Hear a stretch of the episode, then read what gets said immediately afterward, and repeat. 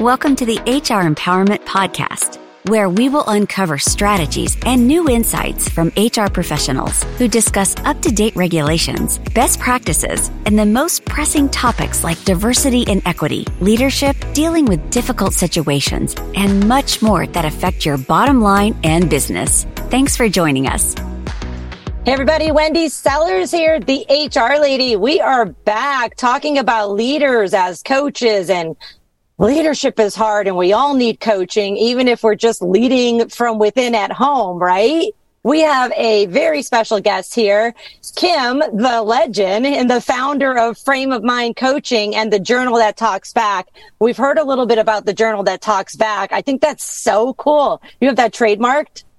We have Frame Mind Coaching trademarked and the Journal that Talks Back. So the Journal that Talks Back is for young professionals, whereas Frame Mind Coaching is for executives. Um, with the Journal that Talks Back, we have uh, the ability to co- to journal with their coach as often as they want. Whereas with Frame Mind Coaching, it's an executive level coaching experience. But you know they they go hand in hand. They work very well together. Talk to me a little bit about, um, again, about how leaders need coaching. Like, aren't they the expert? Why would they need coaching? Well, leaders may be subject matter experts, but they're not necessarily leadership experts and they're not necessarily human experts. And, you know, yes, they should be theoretically the experts on themselves. But what we see is that leaders typically have blind spots and they're not aware of the way they're thinking uh, the, impacts their behaviors and therefore their outcomes right? Yeah. it's it's just amazing. I'll give you a perfect example okay? A great example. As i mentioned before i do a lot of speaking and every time i speak i ask for a volunteer. Doesn't matter if it's a room of 10 people or a room of a thousand people. Doesn't really matter. I ask for a volunteer. How many volunteers do you think i get?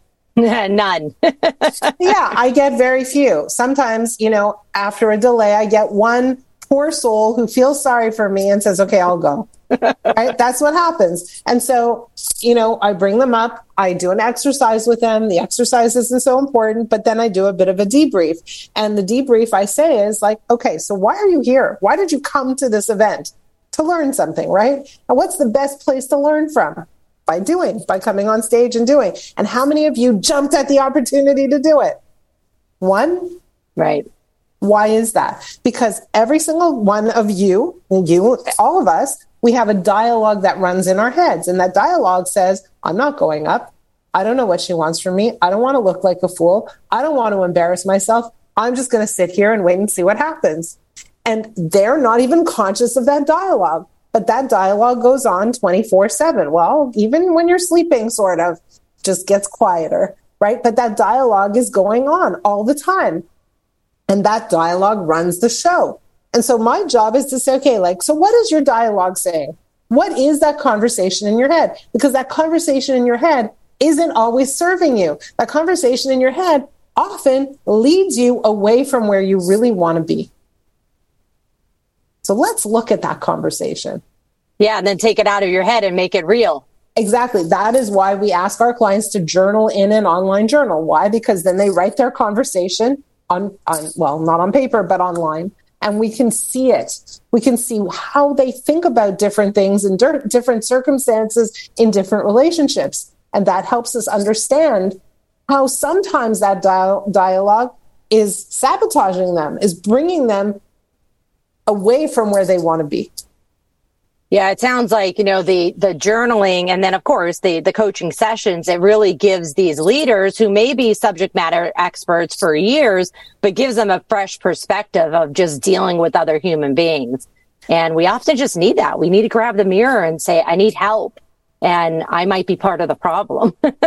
well, and, and, and the very cool part about coaching is one of the magical things that happens is that we help people see that very often they are trying to take responsibility for things that they simply can't succeed at. And we are also showing them how to take responsibility for the things that they must take responsibility for, the things that they are that are theirs to own. So, for example, um, you know, uh, it, again, uh, I'm going to use this as an example of a marriage situation. So many times, let's say a wife or a husband takes tries to take responsibility for their spouse's happiness. You know, well, I'm trying to make her happy. And I say, that's not your job. That is right. not your job. Your job is to show up in the relationship happy. And they're like, what? I don't yeah. understand. Right. And so it's really interesting. We literally take off this burden of responsibility that they've been carrying for so long. And we say, stop doing that. It's not your job. It's not your role. You will never succeed. But here, this is your responsibility. Start, start working on this. It's such a powerful introspective and it's a one-on-one type process.